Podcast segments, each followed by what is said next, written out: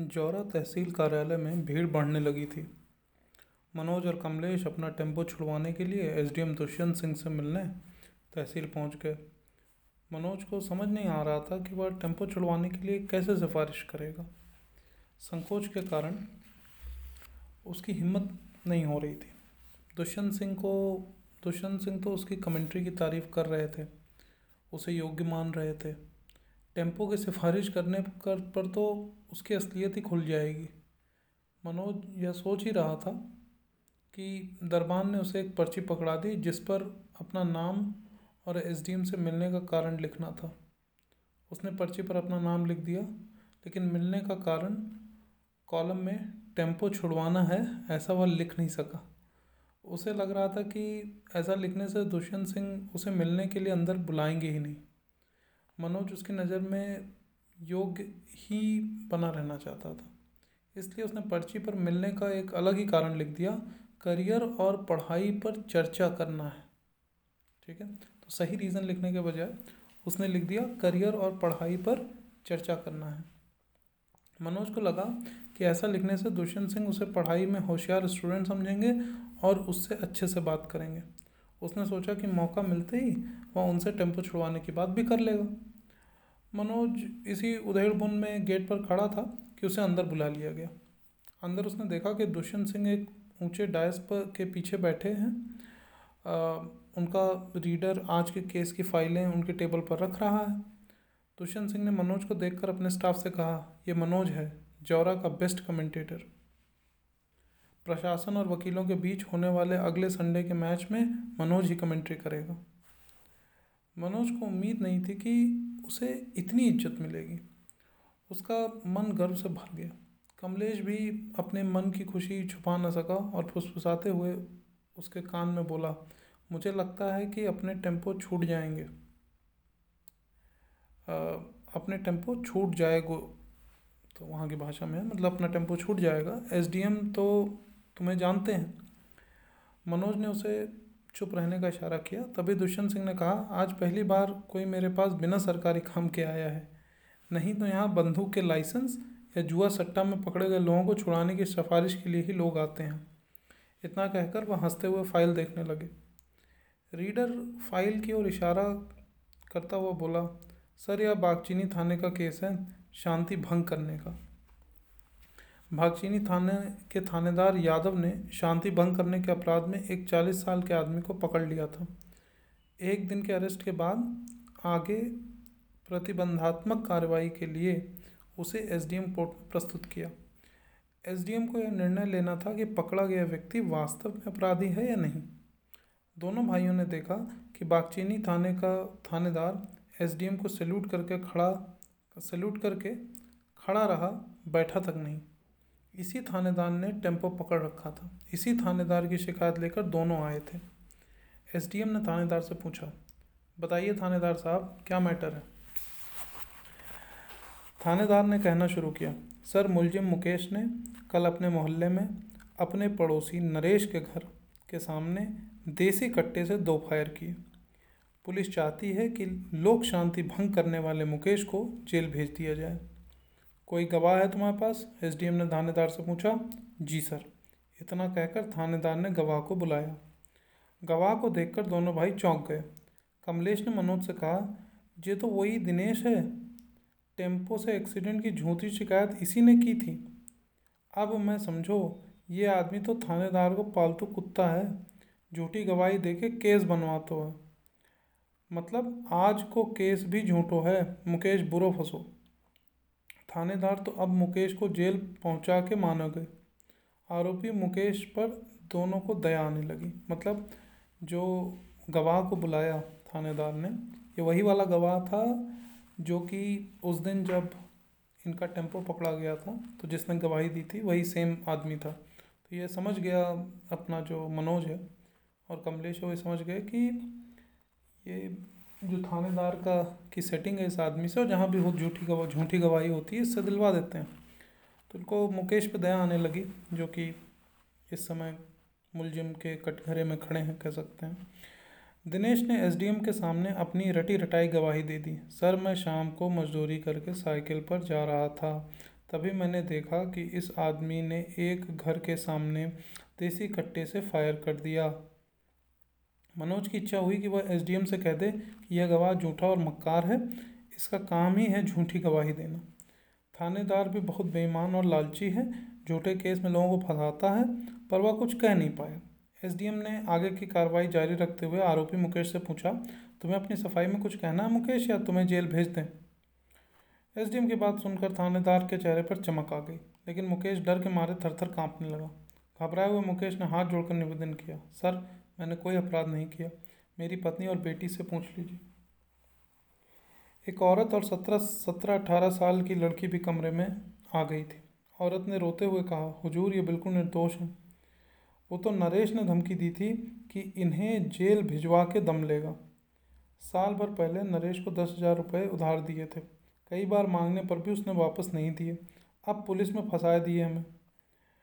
मनोज को इस केस में अपना केस नज़र आने लगा, जिससे बाहर निकलने का रास्ता, कोई रास्ता थानेदार ने नहीं छोड़ा था। औरत की बात सुनकर एसडीएम ने गवाह से पूछताछ शुरू की। गवाह, दिनेश, थोड़ा आगे आ जाओ, तुम्हारी शक्ल ठीक से दिख नहीं रही है। दिनेश ने अपनी पतली, शुतुरमुर्ग जैसी झुकी हुई गर्दन ऊँची की और उसकी आँखें एसडीएम से नहीं मिल पा रही थीं। उन्होंने कठोरता से पूछा गर्दन ऊपर करके जवाब दो, महीने में कितने घरों में चोरी करते हो? दिनेश के चेहरे पर पसीना छलक गया। कुछ देर पहले तक निश्चिंत खड़ा थानेदार भी असहज महसूस करने लगा। मनोज को समझ नहीं आया कि एसडीएम केवल शक्ल देखकर दिनेश की असलियत कैसे जान गए।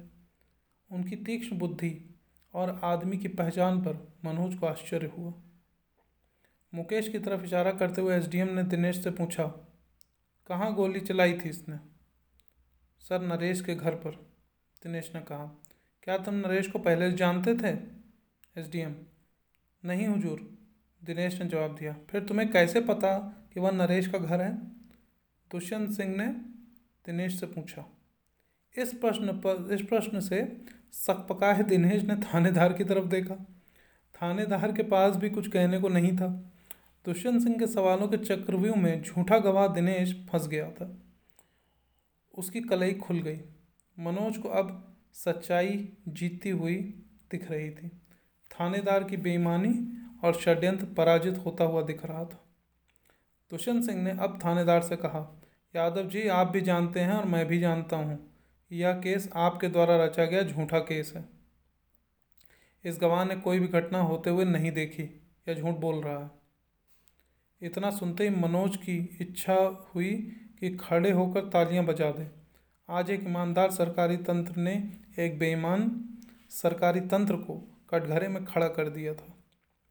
टेंपो पकड़े जाने के बाद से उसके मन में यही बात चल रही थी कि गरीबों और कमज़ोरों का कौन रक्षक होगा?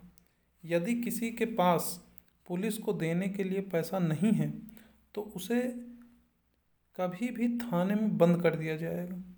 आज दुष्यंत सिंह ने गरीबों पर होने वाले अत्याचार को एक झटके में ख़त्म कर दिया। कोई तो है जो ढाल बनकर खड़ा है सच्चाई के पक्ष में, झूठ के विरुद्ध। दुष्यंत सिंह ने अपने रीडर को ऑर्डर लिखवाया, केस समाप्त किया जाता है। मुकेश ने कोई अपराध नहीं किया है, उसे छोड़ा जाए।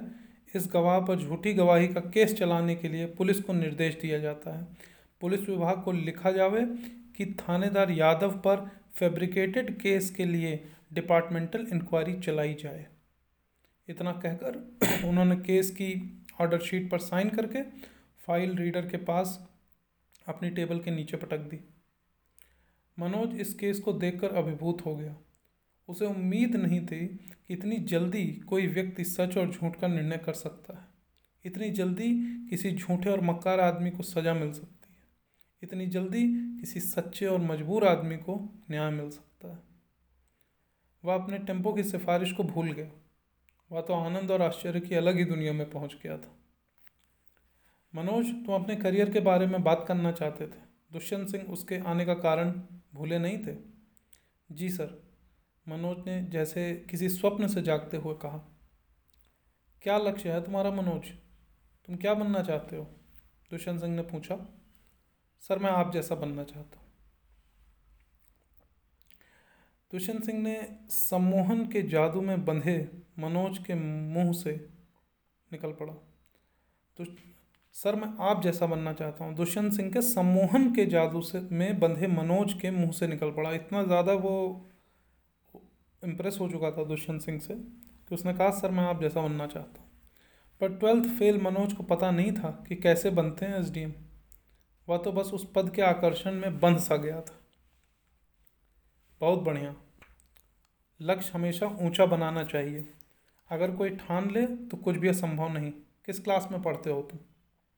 कुछ देर कुछ देर पूर्व सपनीली डगर पर ले जाने वाले मनोज को दुष्यंत सिंह ने अचानक कठोर कांटों वाले यथार्थ पर लापटका इतना डिफ़िकल्ट क्वेश्चन पूछ दिया मनोज से कि कौन सी क्लास में पढ़ते हो तुम? सर अभी अभी बारहवीं की परीक्षा पास की है। मनोज ने अपने आदर्श से झूठ बोल दिया। उसे लगा, यदि उसने सच बोला कि कुछ दिन पहले ही वह ट्वेल्थ में फेल हुआ है और टेंपो छुड़वाने की सिफारिश लेकर आया है तो शायद वह उससे अपने पास बैठने के लिए भी नहीं कहते। अपनी हीनता को झूठ के सहारे वह मिटाना चाह रहा था। मनोज स्टेट सर्विस में जाने के लिए पीएससी की परीक्षा देनी पड़ती है। पीएससी में सेलेक्ट होकर डिप्टी कलेक्टर बनते हैं। सब डिवीज़न में काम करने वाले डिप्टी कलेक्टर को एसडीएम कहते हैं। दुष्यंत सिंह ने बहुत सरल तरीके से उसे समझाया कि एसडीएम कौन होता है, कैसे बनते हैं। सर, कैसे पास करते हैं पीएससी? मनोज किसी रहस्यमयी राह पर आगे बढ़ रहा था। अपनी पसंद के दो विषय लेकर पढ़ाई अपने विषय अपने पसंद के दो विषय लेकर परीक्षा देनी पड़ती है। साथ में जनरल नॉलेज का पेपर भी होता है। दुष्यंत सिंह ने कहा।